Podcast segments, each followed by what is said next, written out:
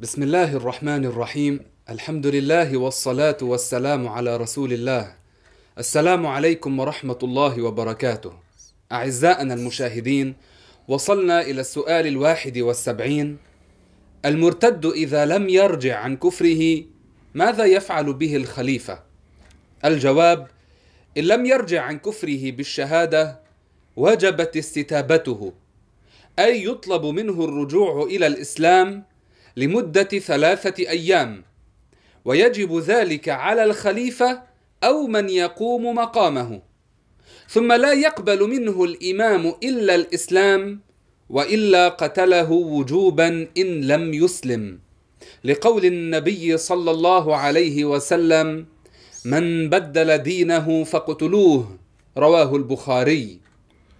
هنا فائدة مهمة. لا زلنا في الحديث عن المرتد وعن الكافر ما يجب عليه وبماذا يؤمر وكيف يكون رجوعه عن الكفر. وتكلمنا في الدرس السابق أن الكافر الذي ارتد وخرج من الإسلام يجب عليه فورا الرجوع إلى الإسلام. كيف يكون الرجوع للإسلام؟ قلنا بالنطق بالشهادتين. يقلع عن الكفر كما شرحنا بالتفصيل وبقيت مسألة مهمة بهذه القضية وهي أن هذا الذي كان ارتد والعياذ بالله ورجع للإسلام بالشهادتين يجب عليه أيضا أن يعزم في قلبه أنه لن يعود إلى الردة إلى أسبابها. هذا واجب عليه لكمال التوبة. أما إن كان ناويا أن يعود إلى الردة إن كان عازما على أن يكفر بعد يوم أو بعد شهر أو أنه يعمل والعياذ بالله يهودي إن لم تقضى حاجته. هذا على الفور على الفور إن كان مسلما ونوى أو عزم على الكفر في المستقبل صار كافرا في الحال. وإن كان ارتد ثم تشهد لكن عزم في قلبه أنه سيرجع إلى الكفر هذا ما صح دخوله في الإسلام أصلا. يعني المسألة الأولى مرتد تشهد بلسانه لكنه ناو في قلبه أن يعود إلى الكفر. ما صح تشهده ما صح رجوعه للإسلام. مرتد ناو في قلبه كلما يغضب أن يسب الله. وتشهد بلسانه ما صار مسلما. وما دام على هذه النية على أن يكفر اليوم بعد أسبوع بعد شهر أو أنه كلما غضب سيكفر هذا لو تشهد لا يصير مسلما. بل عليه أن يتخلى عن العزم على الكفر في المستقبل ويجب عليه أن يندم على ما حصل منه. ما معنى يجب عليه أن يندم؟ يعني يجب عليه أن يشعر قلبه بالخوف من الله تعالى لأنه أقدم على هذه الجريمة. هو اذا هذا الذي ارتد يجب عليه أن يتخلى عن الكفر عن أسباب الكفر أن يرجع عن الكفر أن يرجع للإسلام بالشهادتين على الفور لا يؤخر نفسه وماذا يجب عليه؟ أن يندم على ما حصل منه ويجب عليه أن لا يعزم على العود على الكفر في المستقبل وإلا فإن عزم لا يكون مسلما ولا يكون صح إسلامه إن كان عازما أنه يعود إلى الكفر. أما مجرد أن يستحضر الندم وأن يعزم أنه لن يعود لمجرد هذا القدر فهذا لتمام التوبة. لكمال التوبة هذا واجب عليه. وهنا القضية الثانية وهي أن هذا المرتد إن لم يرجع للإسلام بالشهادتين وكان هناك حاكم كان هناك خليفة كان هناك رئيس أمير ملك سلطان يقيم الحدود. ماذا يعمل مع هذا المرتد؟ هذا المرتد بقي على كفره استدام على ردته لم يرجع إلى الإسلام.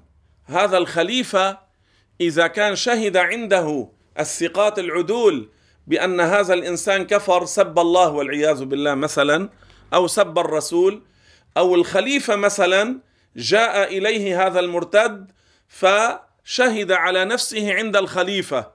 الخليفة ماذا يفعل معه؟ يضعه يضعه في السجن.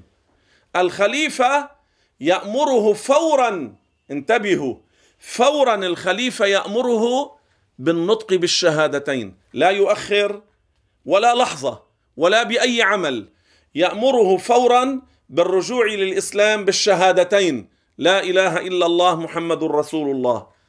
ثم إن رفض هذا المرتد لم يرضى أن يتشهد عند ذلك الخليفة يضعه في السجن ثلاثة أيام.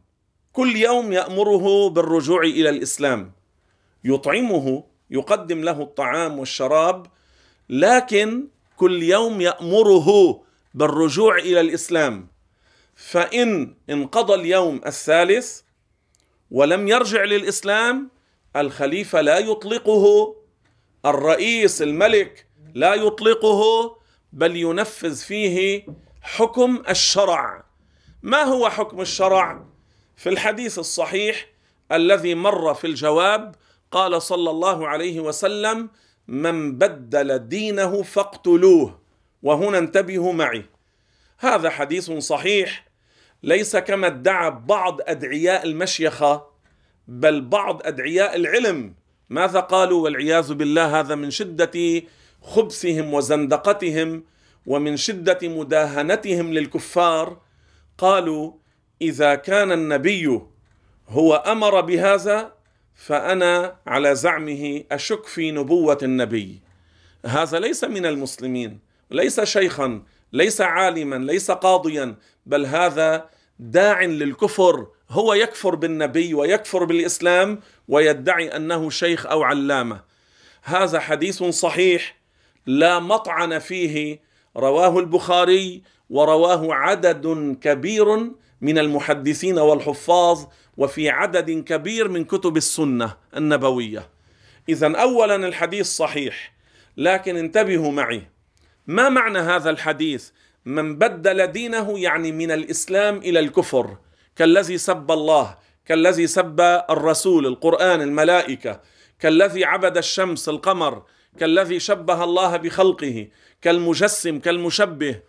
هذا من الذي ينفذ عليه الحكم؟ لا أنتم ولا أنا ولا الشيخ أحمد.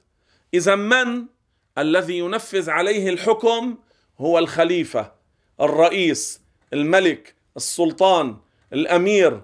هو الذي ينفذ عليه الحكم. فهنا من بدل دينه فاقتلوه هذا أمر لمن؟ للحكام. أمر للحكام. لماذا؟ قلت في درس سبق لأجل أن لا تحصل مقتل بين الناس ولأجل أن لا تقع مفسده بين الناس ولا تضطرب الأمور في الناس. الخليفة هو الذي ينفذ. الحاكم الملك هو الذي ينفذ. وليس الأفراد ليس آحاد الناس. لا أنا ولا أنتم ولا فلان لا إنما الحاكم. لماذا؟ لأنك لو أنت نفذت يأتي أهل هذا المرتد فيقتلونك أو يقتلون أناسا من أهلك. وإذا هو نفذ يأتي أهل هذا فيقتلون منه من عائلته فيقتلون من أهله أو يقتلونه. فماذا يصير عند ذلك في المجتمع؟ ماذا يحصل بين الناس؟ مقتله. أما الخليفة عندما هو ينفذ لا يستطيع الناس لا العائلات ولا العشائر ولا الأفراد أن يأتوا إلى الخليفة لقتله أو لإحداث فتنة أو إحداث آه، مقتلة أو مفسده بين الناس. فإذا من الذي ينفذ هذا الحكم؟ هو الحاكم. أما نحن ما هو دورنا؟ النصيحة العلمية. نحن ما هو دورنا الإرشاد؟ ما هو دورنا بيان الحكم بالدليل؟ ولماذا نبين لأن هذا الإنسان إن لم يرجع للإسلام بالشهادتين ومات يموت على الكفر ويخلد في جهنم إلى أبد الآبدين فيكون خسر الدنيا والآخرة. أما نحن إن بينا وعلمنا وشرحنا نكون أسهمنا نكون عملنا على إنقاذه إن قبل النصيحه من النار. رجع عن الكفر إلى الإسلام بالشهادتين. هذا هو دورنا. اذا الخليفة يجب عليه ذلك. وإن تركه الخليفة ولم يطبق عليه الحكم فيكون الخليفة ترك واجبا. يكون ضيع واجبا. فاذا هذه المسألة نص عليها الرسول صلى الله عليه وسلم وعليها أدلة كثيرة ولذلك العلماء توسعوا في هذه القضية بالشروط بالأدلة بالتفاصيل بالأحكام وينبغي أن يتنبه لا أنتم تنفذون هذا ولا نحن إنما الحكام الرؤساء والخلفاء هم الذين ينفذون نحن ننصح باللسان. نحن نعلم بالبيان لأجل أن لا يموت على الكفر فيخلد في جهنم. السؤال الثاني والسبعون اذكر بعض الأحكام التي تتعلق بالردة. الجواب من الأحكام التي تتعلق بالمرتد أن صيامه يبطل وكذا تيممه ونكاحه قبل الدخول وإن رجع إلى الإسلام. أما بعد الدخول فإن رجع إلى الإسلام قبل انتهاء العدة تعود له زوجته من غير أن يشترط تجديد عقد النكاح. وكذلك نكاح المرتد لا يصح على مسلمة ولا يهودية ولا نصرانية ولا غيرهن ويحرم أكل ذبيحته ولا يرث ولا يورث ولا تجوز الصلاة عليه ولا يجب غسله ولا تكفينه ولا يجوز دفنه في مقابر المسلمين وماله فيء أن يصرف في مصالح المسلمين. هذه الأحكام التي بينها الشرع للأسف كثير من الناس اليوم ضيعوها وكثير من الناس أهملوها وتضييع هذه الأحكام يؤدي إلى مفسدة عظيمة. تضييع هذه الأحكام يؤدي إلى خراب وإلى هلاك وإلى دمار. لماذا؟ لأن المرتد إذا بقي على زعمه يصوم يصلي يتيمم ويعتقد أنه صحيح أو له ثوابا على ذلك هذا يكون ازداد والعياذ بالله تعالى يكون ازداد كفرا إلى كفره. لماذا؟ لأنه عندما كفر خرج من الإسلام. عندما أشرك بربه شتم الله خرج من الإسلام. فلا يصح منه صلاة ولا صوم. لأن صحة وقبول الطاعات والعبادات من صلاة وصيام شرطها الإسلام. فالكافر الأصلي والمرتد لا يصح منهما ولا يقبل. والدليل على ذلك أن الله قال في القرآن ان الذين امنوا وعملوا الصالحات. هذا الشرط الأول. ان الذين امنوا وعملوا الصالحات. والله تعالى يقول في القرآن الكريم الذين يؤمنون بالغيب ويقيمون الصلاه. وأما من الحديث فما جاء في قوله صلى الله عليه وسلم للكافر الذي سأله وقد تهيأ للمعركة. قال الكافر يا رسول الله أأسلم أم أقاتل؟ قال أسلم ثم قاتل. أمره أولا بالإسلام.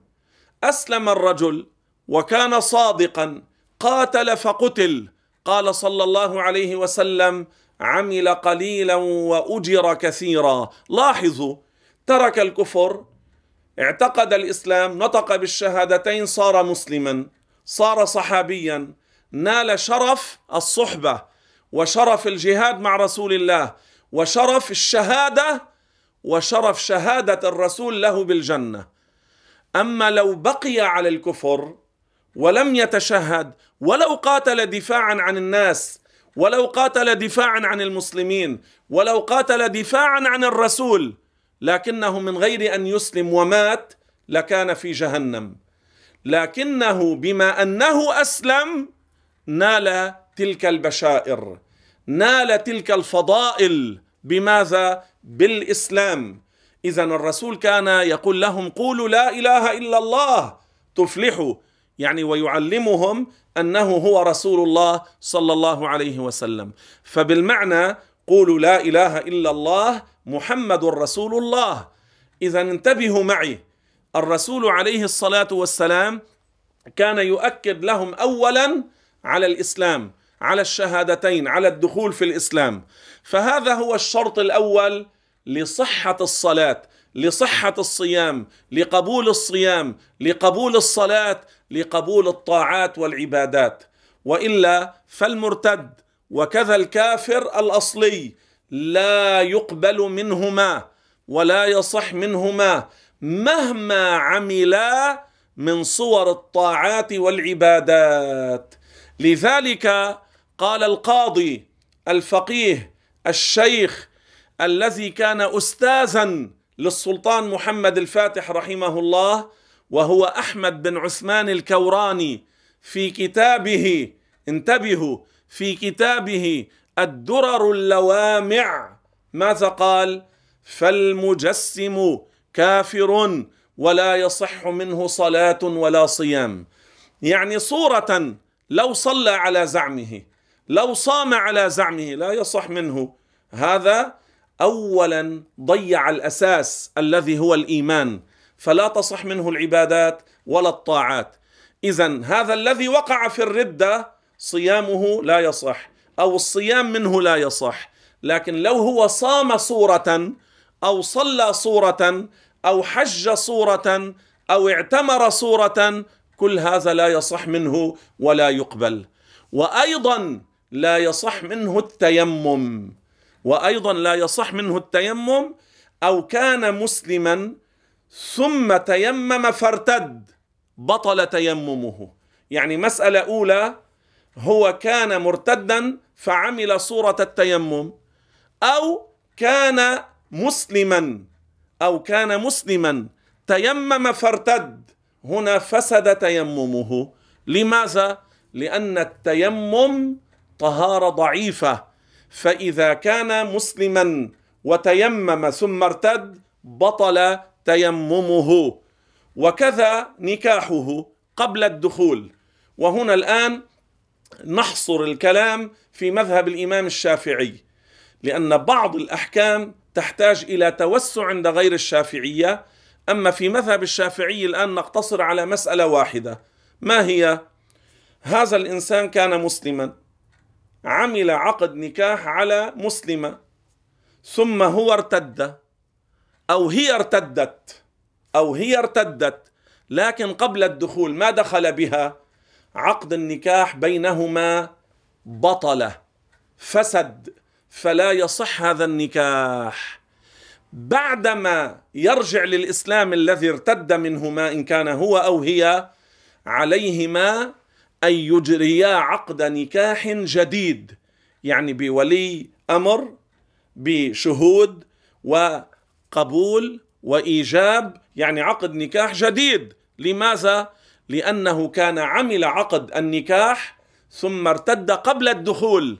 هذا العقد انفسخ هذا العقد انهدم.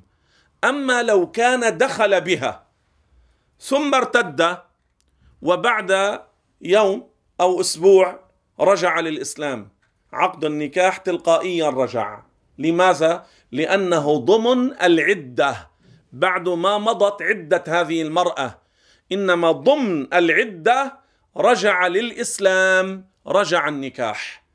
أما لو بقي على الردة والعياذ بالله إلى أربعة أشهر مثلا خمسة أشهر هنا تكون مضت العدة وأكثر. هنا لو رجع للإسلام بعد مضي العدة العقد لا يرجع تلقائيا لا. إنما لابد من تجديد عقد النكاح. يعني كأنه الآن من جديد يعمل عقد النكاح. لماذا؟ لأنه بقي على الردة إلى أن مضت العدة. هذا يحتاج إلى تجديد عقد بعد الرجوع للإسلام. أما ضمن العدة إذا رجع للإسلام رجع عقد النكاح. فهذه المسائل مهم جدا أن تعرف لأجل أن لا يعيش بالحرام لأجل أن لا تعيش بالحرام لأجل أن لا يعيش معها بالحرام لأجل أن لا تبقى معه بالحرام. فينبغي تعلم هذه الأحكام ومعرفة هذه المسائل ليكون الإنسان مرضيا لرب العالمين ولا يبقى على الزنا أو في عقد فاسد أو نكاح باطل إلى أن يموت فيكون والعياذ بالله من الهالكين. لذلك إخواني وأخواتي تمكنوا في العلم تفقهوا في الدين وبقية المسائل التي في هذا الموضوع سنذكرها في الدرس المقبل إن شاء الله تعالى. والحمد لله رب العالمين. والسلام عليكم ورحمة الله وبركاته.